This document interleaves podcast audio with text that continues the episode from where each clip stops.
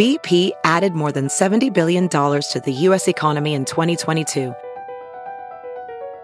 Investments like acquiring America's largest biogas producer, Archaea Energy, and starting up new infrastructure in the Gulf of Mexico.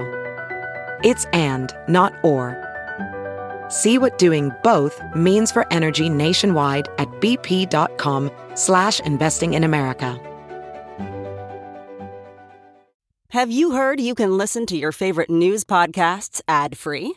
Good news. With Amazon Music, you have access to the largest catalog of ad-free top podcasts included with your Prime membership.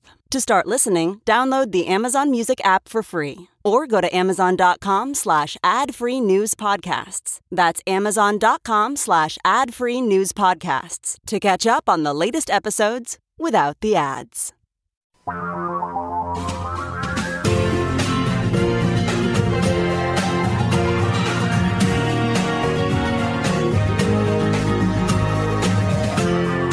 This is the Thom Hartmann Program.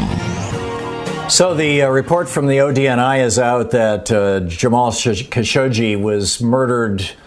Uh, it was planned, executed, and covered up by MBS. What I'm wondering, I just tweeted this out, is um, uh, where is Jared Kushner in this? Jared Kushner had become uh, Bonesaw's best buddy, uh, constant trips over to the Middle East. And uh, in fact, you know, we saw a, co- a, confidential document or some sort of leaked communication from Kushner. This was like a year or so ago, saying that he helped the crown prince weather the storm, or words to that effect. I see no reference to Kushner in this report, though, and I'm, you know, inquiring minds want to know, right? I'm curious. What happened? Shouldn't we know? Anyhow. Dr. Trita Parsi is with us. He's the executive vice president of the Quincy Institute for Responsible Statecraft. Been on the program many times over the years. An extraordinarily well-informed observer of the uh, broadly the situation in the Middle East and with regard to Iran in particular. The website is quincyinst.org, and you can tweet to Dr. Parsi at tparsi p-a-r-s-i. Uh, Dr. Parsi, welcome back. I'm I'm wondering if you could first just give us a, a short shorthand kind of background on the situation with Iran from the deal that President Obama participated in, uh, you know, along with, uh, I believe it was five other nations in putting together to uh, Trump's blowing it up to where we're at right now. And then we can go forward with what's happening with Biden and this diplomacy. But just for those people who may not have been paying attention. Sure. So for years, there's been tensions over Iran's nuclear program. And there was a major breakthrough in 2012, 2013 that laid the way for multilateral negotiations between the United States, Germany, France, the UK, Russia, China, and Iran.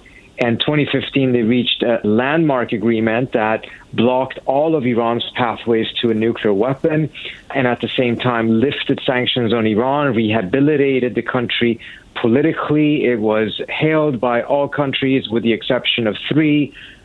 Saudi Arabia, Israel, and the UAE, three countries that incidentally have been pushing the United States to go to war with Iran. Trump comes in, he tears the agreement apart, walks out of it, reimposes sanctions on Iran, imposes further sanctions on Iran. After about a year, the Iranians start to reduce some of their obligations and as a result restarted elements of the program that they had kept dormant as a result of the deal. Biden comes in, he had promised that he would quickly get back into the agreement. It's part of the Democratic Party platform that there should be quick rejoining of the nuclear agreement. We're six weeks into it. We have still not seen any clear gesture by the Biden administration to get back into the agreement. Instead, we're stuck on a rather childish fight as to who needs to take the first step, which is wasting very valuable time and is likely going to make the political cost and difficulty to get this deal up and running again all the more difficult. Give us the details on that. You know, who who takes the first step dispute? Well, so the Biden administration started messaging that they would get back into the deal if the Iranians reverse some of the steps that they have taken. The Iranians never left the deal. They've reversed uh, reduce some of their obligations. And Biden wants Iran to uh, reverse all of those steps, be in complete compliance with the agreement before he takes any step at all. You're talking their further enrichment of uranium, principally? Enrichment of uranium, shipping out of that uranium, specific sites that have been closed, uh, enrichment to higher levels, all kinds of different things that are very important that the Iranians have made very clear that they will reverse all of it, assuming that the U.S. goes back into the deal. And the Iranians are very worried, it seems like, because if they allow the United States to come back into the deal without lifting the sanctions that are actually violating the deal, and essentially continues to pr- pursue Trump's maximum pressure strategy, then their fear is that if the talks then end up hitting uh, a snag and not succeed and break down, they will be blamed for it, even though Biden actually never changed the policy of Trump. He continued to do exactly what Trump was doing, more or less, while getting the credit um, for simply wanting to talk which Trump wanted to as well, but then the Iranians will get the full blame for it. So they've been resisting. Biden doesn't want to take the first step because he's afraid of looking weak and that Saudi Arabia and Israel and the UAE and Republicans will attack him. But at the same time, Biden did promise leadership, and leadership means taking the first step by definition. So there's an expectation that he would lead and take the first step now. And these issues, by the way, can be resolved easily behind the scenes. The problem is that once you make them public, which unfortunately the administration contributed to doing, then they become really tricky to resolve because then it's all about saving political face. Right, which takes us back to domestic politics. I believe Iran has a presidential election coming up this year, and certainly America is in a continuous cycle of political turmoil. To what extent are domestic politics driving these decisions on both sides? Well, domestic politics is tremendously important, unfortunately, on both sides. The Iranians are in a tight situation. I mean, the Rouhani government only has a couple of effective months left. The, the elections are in June. By uh, last two weeks of March, the Iranians are in an election season. As a result, cannot negotiate effectively. On this side, I think, unfortunately, the Biden administration seems to think that there is a way for them to strike a deal with Iran to actually get back into the JCPOA without paying a domestic political cost, without angering the Saudis and the Israelis and the UAE. And I simply don't think that's possible at all. I mean, Obama proved that it's not possible to do that. If you want this deal, you have to be ready to pay a, pay a political price for it. If you're not willing to pay the political price, then you shouldn't even pretend that you're interested in diplomacy. We're talking about the Saudis, Israel, and the UAE.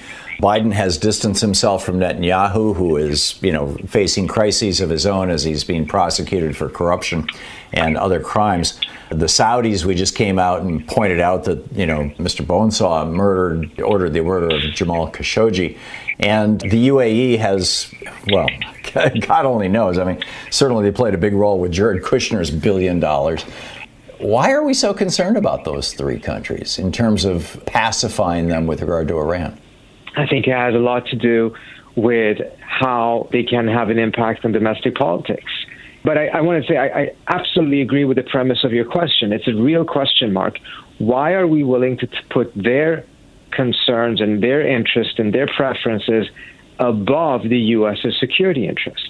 As uh, Bill Clinton said after his first meeting with Netanyahu in 1996, who's the freaking superpower in this equation, in this relationship? Right that seems to be remind, a need of reminding here because the Biden administration itself has said that this is a security imperative. We need to make sure that the Iranians don't have a, a, pathway to a bomb. We need to avoid a war. And incidentally, perhaps even more importantly, the idea of striking this deal in order to avoid a war and avoid a weapon in Iran is absolutely imperative in order for the United States to be able to slowly but surely extract itself from the Middle East militarily, which is exactly what the American public wants. They don't want to have 58,000 troops in these endless wars in the Middle East. But without this agreement with Iran, it's a very difficult task to be able to uh, achieve that. It's going to be difficult even with it, but it's necessary to have it because it's the one issue that actually can drag the United States back into a land war in the Middle East.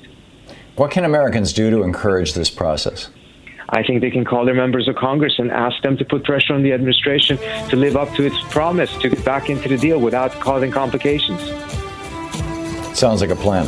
Dr. Trita Parsi, it's always great talking with you, sir. Thank you so much for Thank dropping so by today. For having me.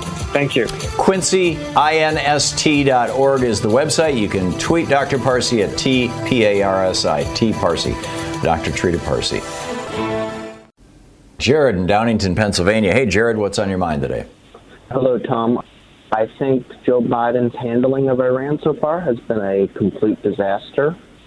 In fact, I see pretty much no difference between the Biden administration and the Trump administration on things like Iran, Venezuela, China, Russia. In fact, the same foreign policy seems to just be continuing from one administration to another. Antony Blinken is a disaster. He's just as hawkish as uh, Mike Pompeo. You know, this whole. Jared, you know, nobody like- is as hawkish as Mike Pompeo. Mike Pompeo wants to be president, and he thought, you know, bombing his way to something might get him there.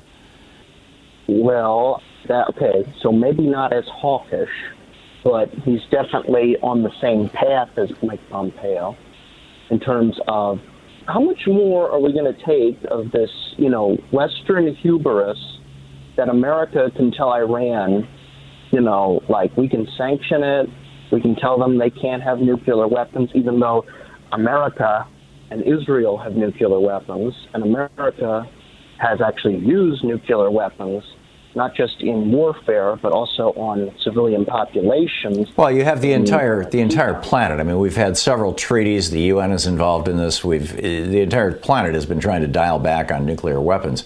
I think the larger issue is why are we taking the side of Saudi Arabia, Israel, and the UAE against Iran when what may be in America's interest would be to rejoin the European countries, Russia, and China, and putting back together this deal with Iran and abandoning, as Dr. Parsi said, some of the uh, just you know purely punitive actions, uh, particularly the sanctions that have been taken against Iran, that are not necessarily connected to that deal.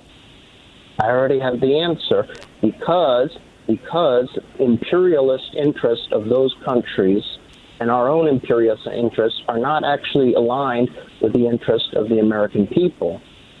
There was a huge lobbying effort from Iranians in exile in America. Look up the January 6th riots, and you'll see a whole bunch of Shah flags from these um, comprador Iranians in America, and you'll realize that a lot of our foreign policy is being run by these special interest groups, also, as Obama called it, the blob.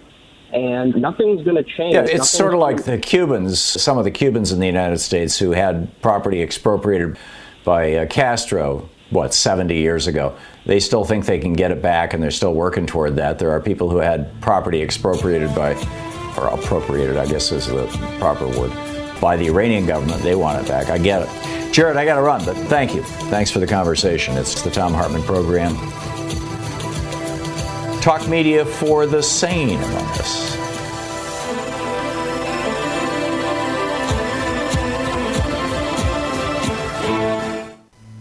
This is the Thom Hartmann Program.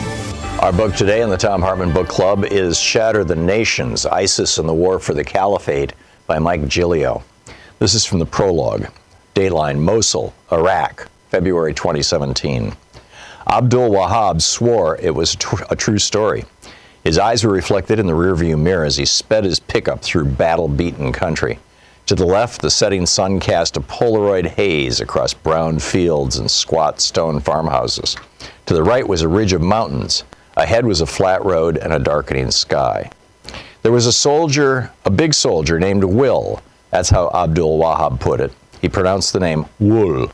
Wool, wool. He said it a couple more times, like he hadn't said it in a while. He slowed the truck to roll through the final checkpoint manned by the Kurdish militia, whose green and red flags snapped in a bitter wind. A soldier in a scarf manned a machine gun on the barricade that marked the boundary. From there, the road led 60 miles through territory controlled by the Iraqi military to the edge of Mosul and the last bastions of the ISIS caliphate. Will was one of the American Special Forces sent to Iraq more than a decade earlier to kill insurgents. The nights of the Iraq War had been filled with U.S. commando raids, and the Americans had created Abdul Wahab's elite battalion to do the raids with them, an Iraqi version of the Delta Force, or SEAL Team 6. The battalion had an English name, the Iraqi Counterterrorism Force, and was known by its initials, ICTF, which the men sewed onto their uniforms and painted on their Humvees. The Iraqis admired their American mentors. They picked up the Special Forces ethos, wore baseball caps and sunglasses, used words like the F word and bro and dude. But Will was different, Abdul Wahab said. He would lose control. Abdul Wahab kept his foot on the gas pedal as he raced through a Christian town that seemed to be empty. ISIS had destroyed some of the houses, and the ones still standing were dark. Not a soul was visible except a trio of Iraqi soldiers who sat on a leather couch on the roadside. The photographer, Warzer Jaff, was in the passenger seat. I was in the back. Abdul Wahab's M16 was by my feet. An ICTF veteran in his 40s who had given up fighting, Abdul Wahab had been ferrying Jaff and me to and from Mosul for months. He was stocky and gruff and expert at passing through the myriad checkpoints that led to the front lines, always knowing what to say or whom to call or when to gift his sunglasses to an admiring militiaman. He was an ideal wheelman for navigating the strange tapestry of the Alliance, with all its varied forces flying their banners around the city like armies in a medieval siege. His commanders used him for special transport of weapons and supplies, and officers who wanted to escape for a night to the hotels of Erbil, the Kurdish capital and nearest outpost of modernity, a place where they could find a decent dinner and booze, or visit a mall or swim in a pool and grasp at a moment of normalcy on the edge of the world's most brutal war zone. As grumpy as Sean, he was forever making the 45 mile journey between the two valley cities, and when Jaff and I had no other way to get to the war, we went with him. A folk song about an old battle was playing on the radio. You made your tribe proud of you, I can hear them scream. Abdul Wahab was still talking about Will. First, he began shooting animals on patrol. Then on a raid one night, he shot an old man as he opened his front door. Abdul Wahab had seen it happen.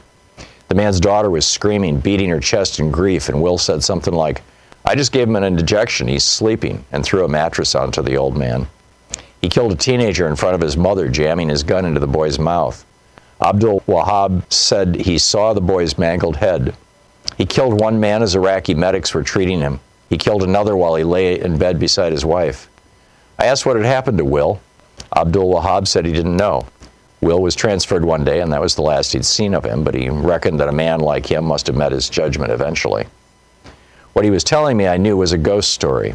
It reminded me of old reports of torture and orange jumpsuits and dead civilians, and that what America asked of its soldiers could unhinge them.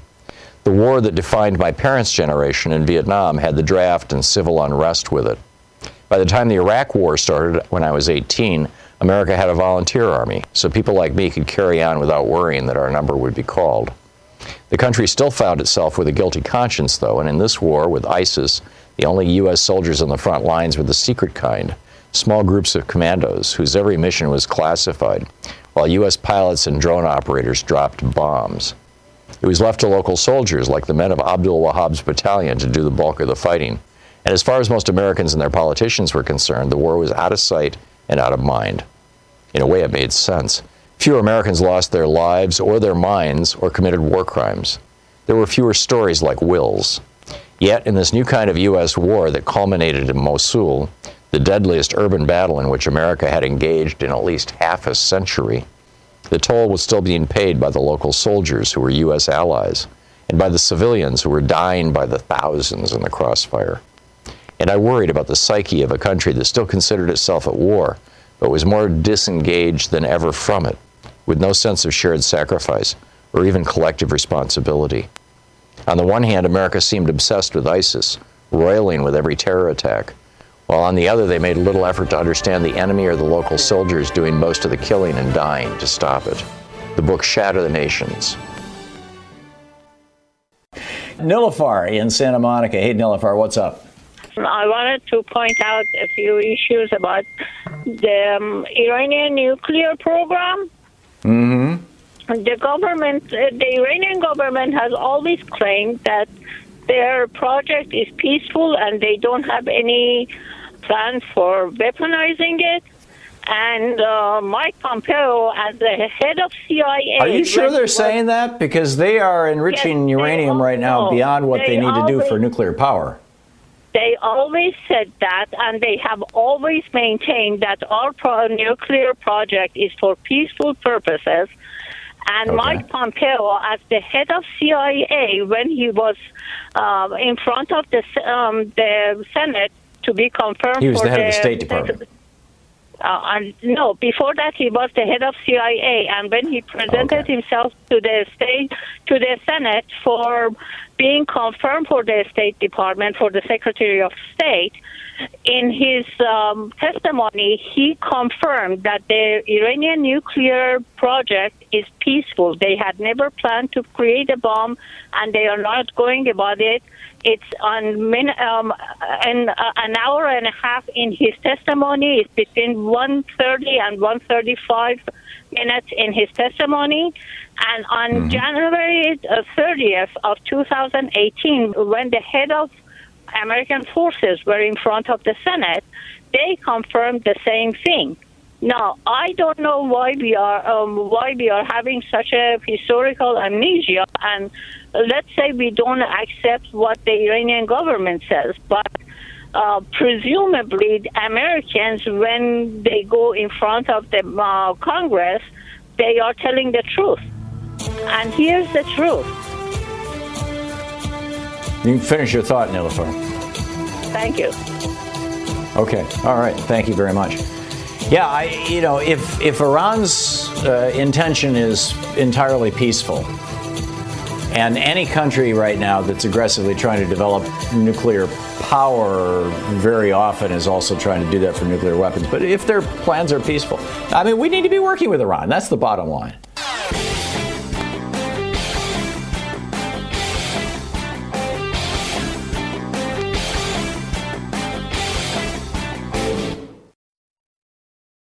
Quick math the less your business spends on operations, on multiple systems, on delivering your product or service, the more margin you have and the more money you keep.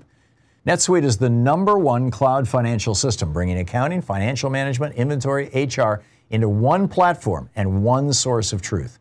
With NetSuite, you reduce IT costs because NetSuite lives in the cloud with no hardware required, accessible from anywhere. You cut the cost of maintaining multiple systems because you've got one unified business management suite. You improve efficiency by bringing all your major business processes into one platform, slashing manual tasks and errors. Over 37,000 companies have already made the move. So do the math.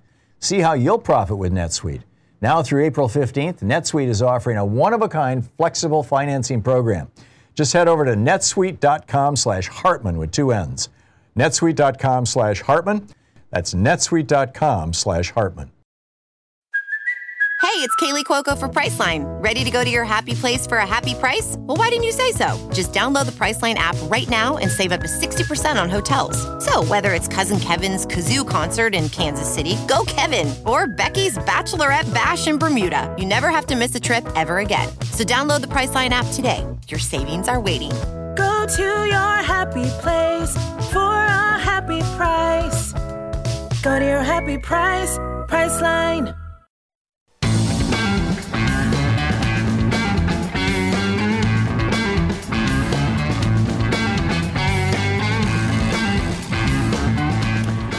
Welcome back. Thom Hartmann here with you and Ken in Nashville, Tennessee. Hey, Ken, what's on your mind today? I've got a question for you. Perhaps you can check my framing. We often seem to follow what I would call the right wing framing on uh, socialism versus capitalism as if they're antonyms and they're against each other. Uh, I don't think so. I, I think essentially socialism moderates capitalism. Otherwise, we head into corporatism, as Mussolini used to call it. I keep hearing this. And, and on the other hand, capitalism provides a certain vitality to socialism, which is what they're doing right now in Cuba. Exactly. In fact, uh, the Russians, uh, I don't know if you've read this book, I think it's called The Russians. It was by uh, a person who was in Russia. He was a diplomat or something for, I think he was actually worked for a paper or something uh, for 30 years. And he said they had their own stores, they had capitalism. Uh, but there were no names on them because they didn't want to, the public to know that the That's rich right. power. Yeah. Anyway, yeah, essentially they moderate each other. Now, communism is something totally different. Yeah, and communism works in small communities, and communism is how Jesus ran him and his disciples. You know, there was a common purse. Judas carried it, for example. Communism is how kibbutzes used to run. It's how, you know, communes run. It's how a lot of tribes run around the world. But when you reach a, a, a size where it's not possible for everybody to know everybody, which seems to be around 150 people, when you exceed that number, communism starts to break down because then the sociopaths can take advantage of other people. And that's why you need regulation or you need to move to another system. And, and I, am with you, Ken. I don't think you're ever going to get rid of capitalism. There's always going to be people who have great ideas but don't have the means to implement them, and people who have the means to implement them and don't have the great ideas. And capitalism is how they get together. On the other hand, without a good dose of socialism. And I think the best example of this, of course, is in the Northern European and Scandinavian countries. But without a good dose of socialism moderating capitalism, capitalism becomes just a purely brutal force. And, and that's what we saw in the United States throughout much of the 18th and 19th centuries. And, and you know, we've, we've figured out how to moderate it. The problem is, that capitalism also, in, unless it's really tightly regulated, and that's mostly through anti monopoly laws and high levels of taxation, unless it's really tightly moderated, it produces oligarchs. And those oligarchs will try to corrupt government and produce oligarchy, which is where we have been at for the last 10, 15, arguably 20 years in the United States, where government completely ceases to do anything, you know, do the work of the people and only does the work of the oligarchs. And that then makes a country ripe for revolution, um, a positive or a negative revolution. But you know, people just want change, and that I think is exactly what you saw in the Trump phenomena. It's what we saw on January 6th, et cetera. So uh, I'm with you. We need a rational mix. Uh, of the two. Ken, thank you for that. Jim in uh, Herbster, Wisconsin. Hey, Jim, what's up? Uh, hey, good talking with you, Thom. I just turned the TV on a little bit ago, and it's just nauseating listening to Boobus Americanus that, that we're having to put up with today. But I was. But we teacher. all have those folks in our families and in our neighborhoods, Jim. I mean, we all do. We we need to le- learn how to talk back to them, them in, in a way that that doesn't leave blood on the floor. Yeah, well, I was a special ed teacher and a wrestling coach, and a lifelong union guy and it's not all about benefits and pay and whatnot. And it just, if I could put in one plug, if you want to see what it was like before unions, and even while there still was unions, Scott Noble made Plutocracy 1 and 2 and 3 and 4 and 5 for the internet, almost two hour shows with some live footage of demonstrations and how labor was treated by business in this country, and Free Speech TV plays them over and over and over. I watch them. I never go through a week without seeing them on Free Speech TV, and they're brutal to watch. So that's life without mm-hmm. a union, and with the right. with the corporations running the show. Anyway, what I called about yep. was, you know, I was a wrestling coach. I was a, in my like 18th year and I was new at a district, and when we're coaching, I'm working with these special needs students, and some youth coaches that had nothing to do with the school district. I don't want to go into all the any details, but they decided to have a pro-war. This is back around '90 when Daddy Bush had had threatened uh, Saddam Hussein to get out of Kuwait by January 19th, and we had this wrestling meet on January 19th, and these youth coaches wanted to have this pro this patriotic thing before the wrestling meet. And I said no we are not going to have something like that. And and all said and done we had a youth meet before which was a great thing but it was destroyed in my opinion. And I said no you couldn't do it. Well the night of the meet there the color there's three colored guards. Two of the guys are board members. And I ended up turning it over to my assistant, talking to the kids, the wrestlers, and telling them I couldn't be a part of this. And all said and done, I got In the rest of the school year, I got called in, and they ended up firing me.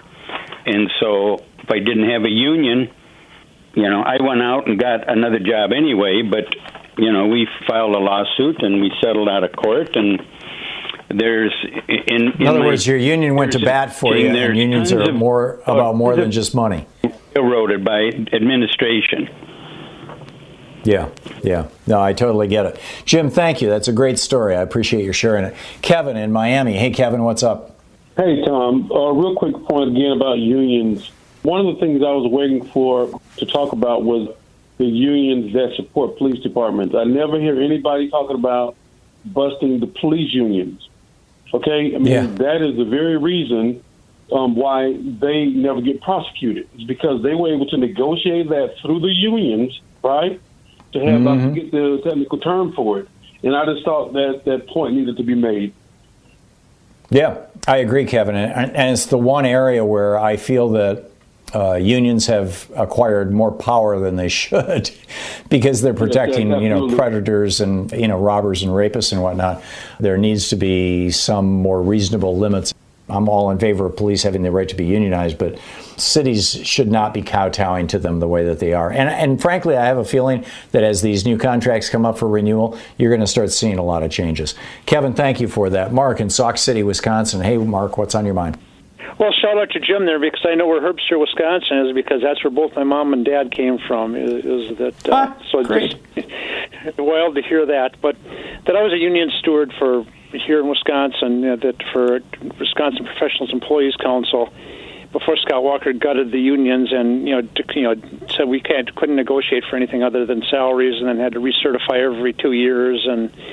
You know, it was just, you know, just really just more or less made it impossible to be a union the way we were and you know mm-hmm. that I represented people and more than just just that. I mean, it was it was you know that I didn't defend lazy people. I mean, sometimes it was just a misunderstanding. Other times it was actually making the employer, you know, follow actually follow the contract. Yeah. Thanks for the call, Dana in New York City, watching us on Manhattan News Network in Manhattan. Hey, Dana, what's up? Thom, hi. I want to preface my question with every time we hear say Texas, you know, every time they threaten to secede, and generally people go, well, we'll just see you at the Olympics.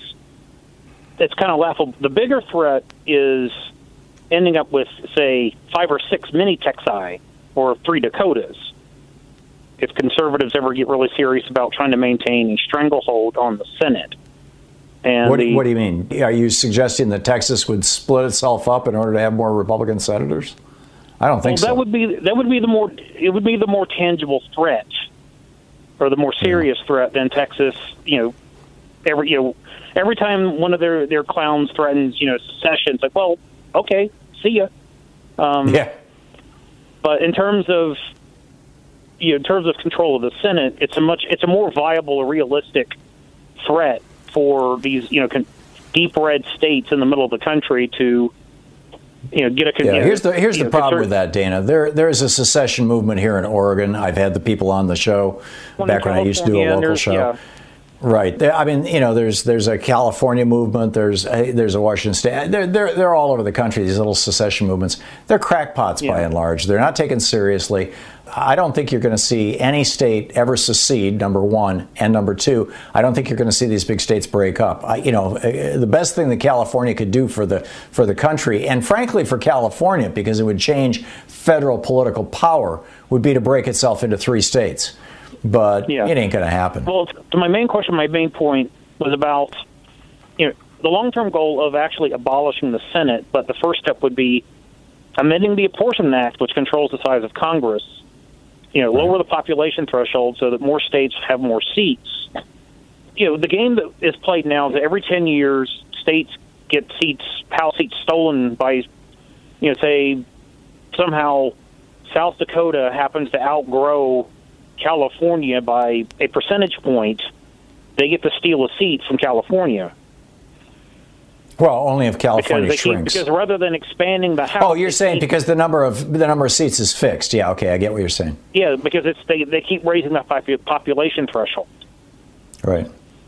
And if they lowered, you know, if they lowered the population threshold per district to say just modestly to back down to 500,000 people per district. California right. would have 80 electoral votes total, you know, counting the Senate seats. Yep. But and if you get rid of the, you know, the stealing mechanism, basically every state gets automatically gets new seats as their population grows on its own, without other states losing their own, you know, seats themselves. Right. Which would have the benefit. It would actually encourage immigration. But you know, you want more. If you want more seats, you got to get more people. Right. You're right. And you know, because under the current, you know, under this current system, you know, seats get stolen, and then even though it seems impractical, it is a realistic theory that conservative states could, you know, break up and try to, you know, maintain a stranglehold on the Senate. Yeah, I get that, and I'm skeptical about that, but but I do think the apportionment act should be amended. I, I'm with you on that, Dana. Dana, thank you for the call.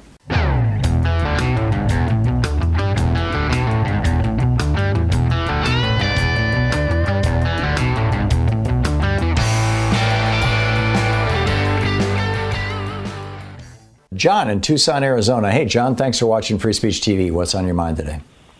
Yeah, hi, Thom. I'm retired now, but in my career, I worked at two different uh, broadcast TV stations as an engineer. First job was in Raleigh, North Carolina, which, as you know, is an ironically called right to work state, and the pay was terrible. The company was was pretty fair to us with uh, free medical and eventually, I was part of a small group of people. And we held a covert meeting uh, one night with, I think, somebody who was probably, uh, I know he was from New York. I think he was a Teamster, and uh, which didn't go anywhere. And eventually, not long after that, I was put on the graveyard shift, and then shortly thereafter, I was fired. So I think there probably was uh, the names of the people that met were leaked. But uh, be that as it may, I had no other recourse than to go to the State Employment Bureau, and through a series of three meetings, I uh, was able to uh, get a fair decision that I was unjustly fired so I could collect unemployment. And my next job was in Los Angeles at a small independent TV station where the pay was just about the same as in North Carolina. And being as the cost of living was that much higher, it was virtually impossible to get by. Now, the company was decent enough to give me small incremental raises so I could make ends meet. And we had an in house union, it was not unionized except for an in house union, which really had no clout. The only thing the dues went for were for uh, our meetings, our annual meetings at a nearby deli to pay for the uh, corned beef and pastrami sandwiches. Uh, eventually, we affiliated with IATSE, and we got a whole bunch of back wages, and our salaries jumped up uh, um, extremely high, uh, comparative, uh, competitively with other stations in Los Angeles. Now, they weren't perfect. The reps from the union looked like they were straight out of Goodfellas, and they did sort of back us on a strike, which only lasted one week. They didn't even supply us any water. It was the middle of summer. And after a week, they told us, well, we're not going to get our demands. So that was the end of the strike. And not, I don't know how much longer after that. There were a bunch of layoffs. Fortunately, I was able to stay on. So, now, what's the point of your story, John? Oh, I'm just saying that uh, I've worked in both uh, union and non-union. I would say that uh, I wouldn't say that the unions. Uh, it's not like the lesser of evils. That's not fair to yeah. say that, but they're definitely a uh, much more viable uh, way of going as yeah. an employee. I think the formula is really simple. Uh, employers represent organized capital. Workers should have organized workers. I mean, you know, there should be a balance of power here between the organized capital, which is a corporation, and, and the management, and the or, and the workers. It, it just should be that simple. John, thank you. Thanks for sharing your story. It's the Thom Hartmann program, the True People's Media. We'll be back with more of your calls in just a moment.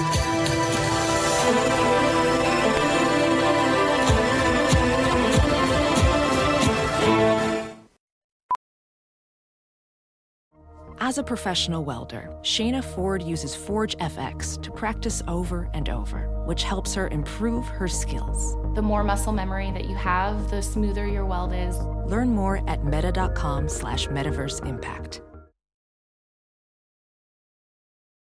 As you write your life story, you're far from finished. Are you looking to close the book on your job? Maybe turn a page in your career? Be continued at the Georgetown University School of Continuing Studies. Our professional master's degrees and certificates are designed to meet you where you are and take you where you want to go. At Georgetown SCS, the learning never stops, and neither do you. Write your next chapter. Be continued at scs.georgetown.edu slash podcast. This is the Thom Hartmann Program. Our book on the Thom Hartmann Book Club today is Cuban Women Confront the Future. It's an interview with Vilma Espin. Vilma Espin was the president of the Federation of Cuban Women since its founding in 1960 and was the chair of the Commission for Social Prevention and president of the Infancy Institute and the International Federation of Democratic Women. And it's a long form interview, actually, the book. So, the first question What does socialism mean in the lives of a Cuban family, and in particular, Cuban woman, Vilma Espin? For the Cuban family, especially the woman, socialism has meant an enormous improvement to the quality of life and personal development. We should remember that until January 1st, 1959, in our country, hunger, poverty, exploitation, repression, and dependence reigned. The revolution opened up new horizons in the economic, political, and social fields, and amongst its key principles is the defense of equal rights for all human beings. The constant struggle to make ends meet disappeared, and with it the antagonism between people competing for the crumbs that could help them escape the tragic destiny that awaited the majority. Thus, the family, the basic cell of society, could develop in a rounded way. Our revolution assured all Cubans the chance to exercise each one of their inalienable rights. Each citizen is assured that food prices are reasonable and that education and medical services are free.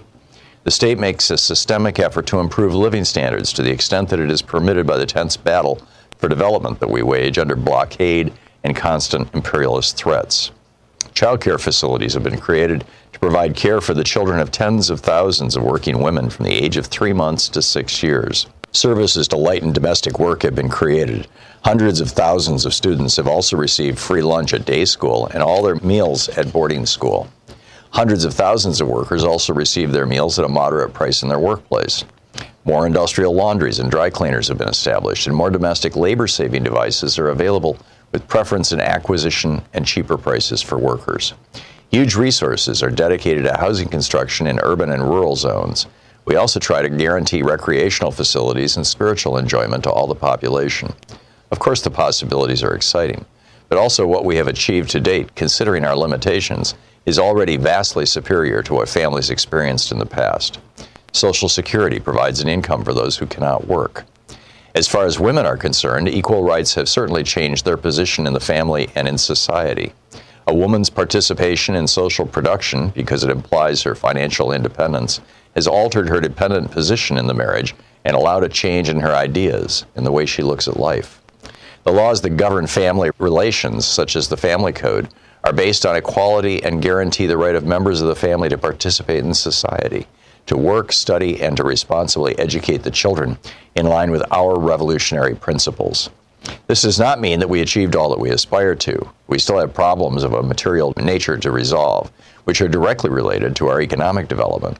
There is still the need to eliminate backward ideas that some people hold, men and women, with respect to the role that each person should play within the home, the nature of the socialist family, and the relationship between a couple, ideas which work against the full participation of women in the building of a new society. Obviously, the economic security guaranteed by both men and women having access to work, free health care, and education, the obvious satisfaction and confidence in oneself that equal opportunity and the chance to fully develop to the extent of one's talents, intelligence, and aptitude offer to each person, the constant motivation and emotional stability that comes from feeling useful, recognized, and dignified as a human being. Everything that socialism has brought to us undoubtedly fulfills the deepest desires of a family particularly the woman, who until just a quarter century ago was exploited, oppressed, and marginalized in the family and in society. Question What is the primary concern in Cuba, work or the human being? What place do women occupy within this concern? Vilma Espin. In Cuba, a country that is building socialism, the highest aim is human happiness, based on respect for the fundamental human rights of each person. That includes full social equality to education, health care, work, and professional training, with the chance to employ all of one's faculties to take an active role in society and to help develop that society, to create the material and spiritual basis for a full, harmonious life where the highest qualities of both men and women flourish. To reach those aspirations requires work, talent, dedication, and willingness from everybody. It requires constant scientific and technological innovation to assure economic and social development.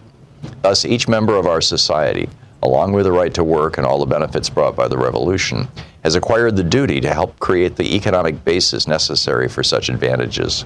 The building of a new society and the fulfillment of new aspirations could not possibly be achieved except on the basis of work and the willingness of the whole population. And the people work with enthusiasm because work is the means for creating wealth and goods for all to enjoy. Work that is free from exploitation does require a new dimension, a quality that stimulates and produces satisfaction. To feel that you are useful and are creating your destiny, to project yourselves toward the future through your work, to cultivate the future. In a speech in January 1964, Che Guevara said that when each Cuban viewed work as a, a, vital expression of their human creativity, technology, technique, and inventions would proceed apace, and all would participate with an uncontainable force in building the new society. The book, Cuban Women Confront the Future by Vilma Espin. Brad in Prattville, Alabama. Hey, Brad, what's on your mind? Hey, Thom. Over the last couple of weeks, uh, in particular, I've heard you mentioning that we need to be running more progressives in traditionally Republican held districts. Now, I live in a dis- Alabama District 2, Barry Moore's district now, that usually goes 75% or more for a Republican candidate. And we actually had a progressive run a few years ago, and the only reason she lost is because she was a Democrat. And she even went out and was talking to these people at the VFWs, at the gun ranges, at, you know, traditional Republican hangouts. And people were even coming up to her saying, We absolutely love you and we agree on most of your topics, but you're a Democrat and I cannot do that. So do we should we be running those people now or is it just more cultural change that we need to take place before you see a, a place like my district go blue? Yeah. Well, on economic issues, on things like strengthening Social Security, expanding Medicare and Medicaid, raising the minimum wage, um, workplace protections, the right to unionize, on all those issues, generally speaking, what you find is that uh, Republican voters will vote for people who propose those issues. That's why Josh Hawley yes. came out and said he's in favor of a $15 minimum wage. He wants to be the next Republican president. It's why Donald Trump, when he was running for president in 2016, said he was going to raise taxes on rich people so high it was going to give him and his buddies a nosebleed. It's why Donald Trump, back when he was running for president in 2016, said he was going to give everybody in America better health care than, than Obamacare. It's why back in 2016, uh, Trump said that he was going to bring back all the factories that have been shipped overseas by these trade deals. He didn't do any of those things. He took a swing at, at bringing the factories back, but he did it in such an incompetent fashion that basically we became the laughing stock of the world. But those are the kinds of issues that win elections, and those are the issues that are central to the Democratic Party. The problem is that the Republican Party, historically, or at least over the last 40 years, has very successfully used wedge issues or social, sometimes referred to as social issues, as but but you know the politicians refer to them as wedge issues because they're like the wedge that they can drive between people and their politicians. Wedge issues to drive the the debate. And so you see this right now with Marjorie Taylor Greene who is you know going off on trans people. You know obviously Republicans think that there are not yet enough out trans people in enough families that the average American family has any kind of positive opinion about that. They used to think that about gay people. You know, they, they, used to think that, oh, there's so few gay people, we can trash them all day long. And then gay people started coming out in the 70s and 80s and 90s. And pretty soon the Republican Party had to say, okay, we're all right with gay people. Although they're, you know, it's kind of grudging. Um, and and uh, but you know so there that's you know kind of one of the wedge issues. They will always look at you know abortion is another wedge issue where they try to distort the Democrats' position. You know, no, I don't know of any Democrat who says that they're in favor of abortion. They're in favor of women being able to make their own choices about what happens with their bodies. Absolutely, that's a that's a very different thing. But uh, the question is, have we reached a point? as a consequence of COVID and as a consequence of the failure of neoliberalism and the failure of 40 years of Reaganism, have we reached this political point? Are, are we in one of these 40 to 50 year political cycles that uh, several political theorists have posited? That basically nations go through, where they go right and then left in these 40 50 year cycles. Have we reached that point where those economic issues are so much more vital, so much more important, so much in our faces? That people are willing to say, you know, that person may support a woman's right to abortion, and I'm opposed to that. I'm Catholic or whatever. But on the issues that actually are going to affect me and my life, like my income and whether ha- whether I have access to health care and, and whether my kids can go to college, I'm with that person, and so I'm going to vote for them, even though I oppose their position on abortion or I oppose their position on, you know, taking assault weapons off the streets and things like that.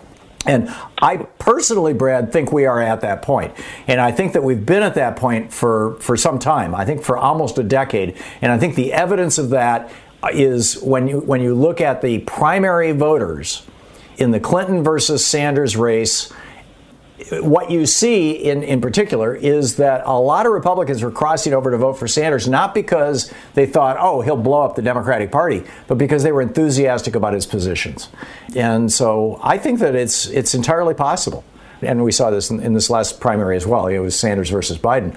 But I really think that if progressives can make a strong case on the economics and can essentially minimize the social issues. When Republicans get all hysterical about them, they can just say, "Yeah, that's Republicans being hysterical about those things. This is how I feel." But you know, uh, you know, the, the, far more important issue is whether you can feed your family this week. Um, yeah, I think it's possible. Yeah. Thanks, Brad. Thanks a lot for the call. Appreciate it. Dave in Morrisville, Vermont. Hey, Dave, what's on your mind today? Hey, Thom. How you doing? I want to roll the clock back to election night 2008. At the time, I was okay. in my early 50s and am the adoptive parent of a child who at that time had just turned 13 about a month earlier. Her background being she had been with us through DCF for about five years, came from a broken home, knew nothing about politics, conservative, liberal, you know, GOP, Democrat. So we were watching the coverage. We said, this is a historic night. She should see this. And uh, the camera's going back and forth between Chicago and Phoenix, and we're just sitting there watching, listening to the pundits, you know, tell why, you know, why Obama won, whatnot. And uh, we weren't saying a word, and all of a sudden, just out of the blue, these words rolled off her tongue. We were there, they were in Phoenix, kind of panning the crowd, all the somber faces in the McCain group, and she just blurted out, "There aren't any black people there," and it just struck me. Um, hmm. So you know, it didn't occur to me until she mentioned it that wow, this is what it looks like to somebody who's just seeing this for the first time. And she doesn't even remember seeing it, saying it. I asked her about it years later. But it's just interesting to see that perspective. And, um, you know, I just want to put this also in the perspective of, you know, people always talk about big government, big government. But here's a concept I've never heard anybody talk about, and I think it's relevant to this situation because this was a child coming through the DCF system um, siblings that are now in a revolving door of the DOC. She's a productive member of society, a new mother, wife, has a great future because the system worked. So the concept I want to throw out there is right-sized government. Now everybody's going to go, well, what does that mean? Well, that's a good question. Let's have that conversation. Nobody ever has. I just wanted yeah. your thought on that. Yeah, I, I, agree, Dave. And you know, uh, Reagan basically saying the government is your problem, is the cause of your problems rather than the solution to your problems, set up this whole conservative meme of big government, and and it's been one of the more toxic pieces of our politics. And I think that the perspective that you're sharing, Dave, is widely shared now in the United States and it wasn't even 15 years ago. When I when I started doing this show, what 17, 18 years ago, um, there was this huge debate about you know big government, all this. now I think people are getting it, and after Texas in particular. Dave, thank you. That's a great story, and, and good on you for being a foster parent. This is the Thom Hartmann Program. And the place where despair is not an option.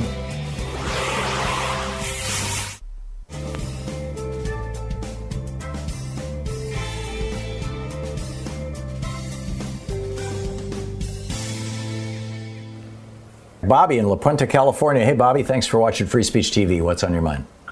Hey, hello, Thom. I got a topic, a question rather, on white supremacists, and I grew up in it. But jump ahead, you know, I got into recovery. In recovery, you're supposed to trust. So I'm fairly new in the 80s. Not new.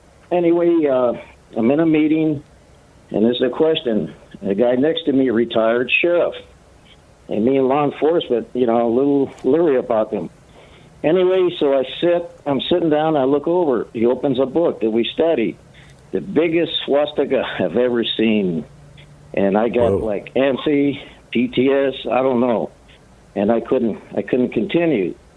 Okay, I don't know if the guy's racist, but, you know, supremacist, because I experienced it. And you want to trust. And I just couldn't, Thom and you know I struggled. That's part of the reason I got into addiction. You know my upbringing. So that happened. Another question I was going to ask you a while back. Another group. Anyway, this this person comes up to me, had my granddaughter, five years old, and he asked me, "Did your president ever visited your people?" Meaning Obama. What do you mean, my people? Mean Standing Rock? That's not my tribe. But to answer your question, if you hadn't been watching Fox, yes, he did visit Standing Rock. They give him a war bonnet. And not only that, they had the flag from the Custer, you know, the Custer's last stand. They have it. And hmm. uh, to answer your question, no. Then he asked me again, the same person. See, I don't know how to handle these guys. You know, and he says, uh, you know why the again, I didn't like the question, but I had to put it out there. You know why the blacks vote for Obama? No, you answer. Why? So they, so they can stay lazy. Thom, I'm being honest. You know, I had to pray. This is, this is poison, Bobby.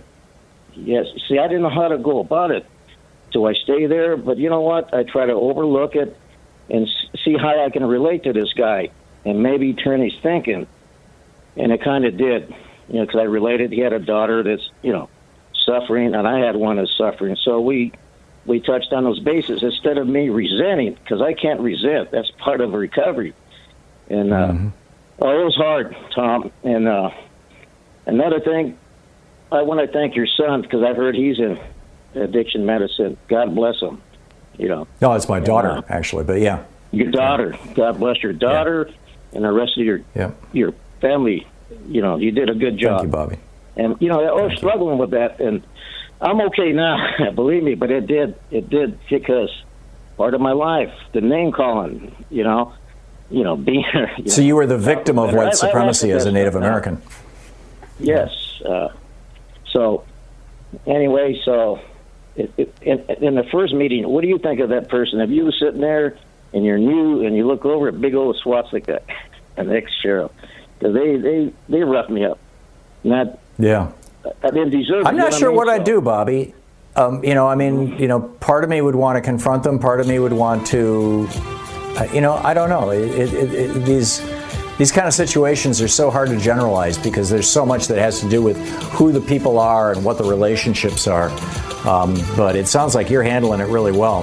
And uh, I honor that. And I thank you, Bobby, for, for your call and, and, for, and for your voice. You, you are always a voice of sanity and compassion when you call into this program. I appreciate that. Bobby, thank you. I got to run, but thank you. Thom Hartmann here with you. Mike in Seattle. Hey, Mike, what's on your mind today? Hey, good morning, Thom. Thom, um, long-time listener, first-time caller. I haven't heard from any individual or any news feed as to why they're not bringing up any either second degree or manslaughter charges against Trump particularly for the guard that was murdered at the Capitol? And what about his family? Aren't they bringing charges against him for wrongful death? Uh, I, I'm just wondering what can we do about that. Typically, what happens with civil cases like that, Mike, is that they get they come out after the criminal cases are done, after the evidence has been accumulated, after the charges have been, you know, either laid out or not, you know, after the person has been tried or not. I think there was more than enough evidence presented in the impeachment hearings to build a civil case for manslaughter for uh, at least many, if not most, of the people who died on, in the Capitol, and for, for damages for you know other people who were injured. I mean, there were there were lots and lots of injuries, particularly among the police. So I think that there's a space there to do that. But my guess is it'll probably happen in the next year or two. It wouldn't happen right away.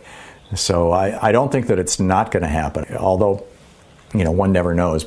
But my guess is that, that, that that's how it's going to play out. Mike, thanks for the call. You've been listening to Thom Hartmann. For audio and video archives, visit thomhartmann.com.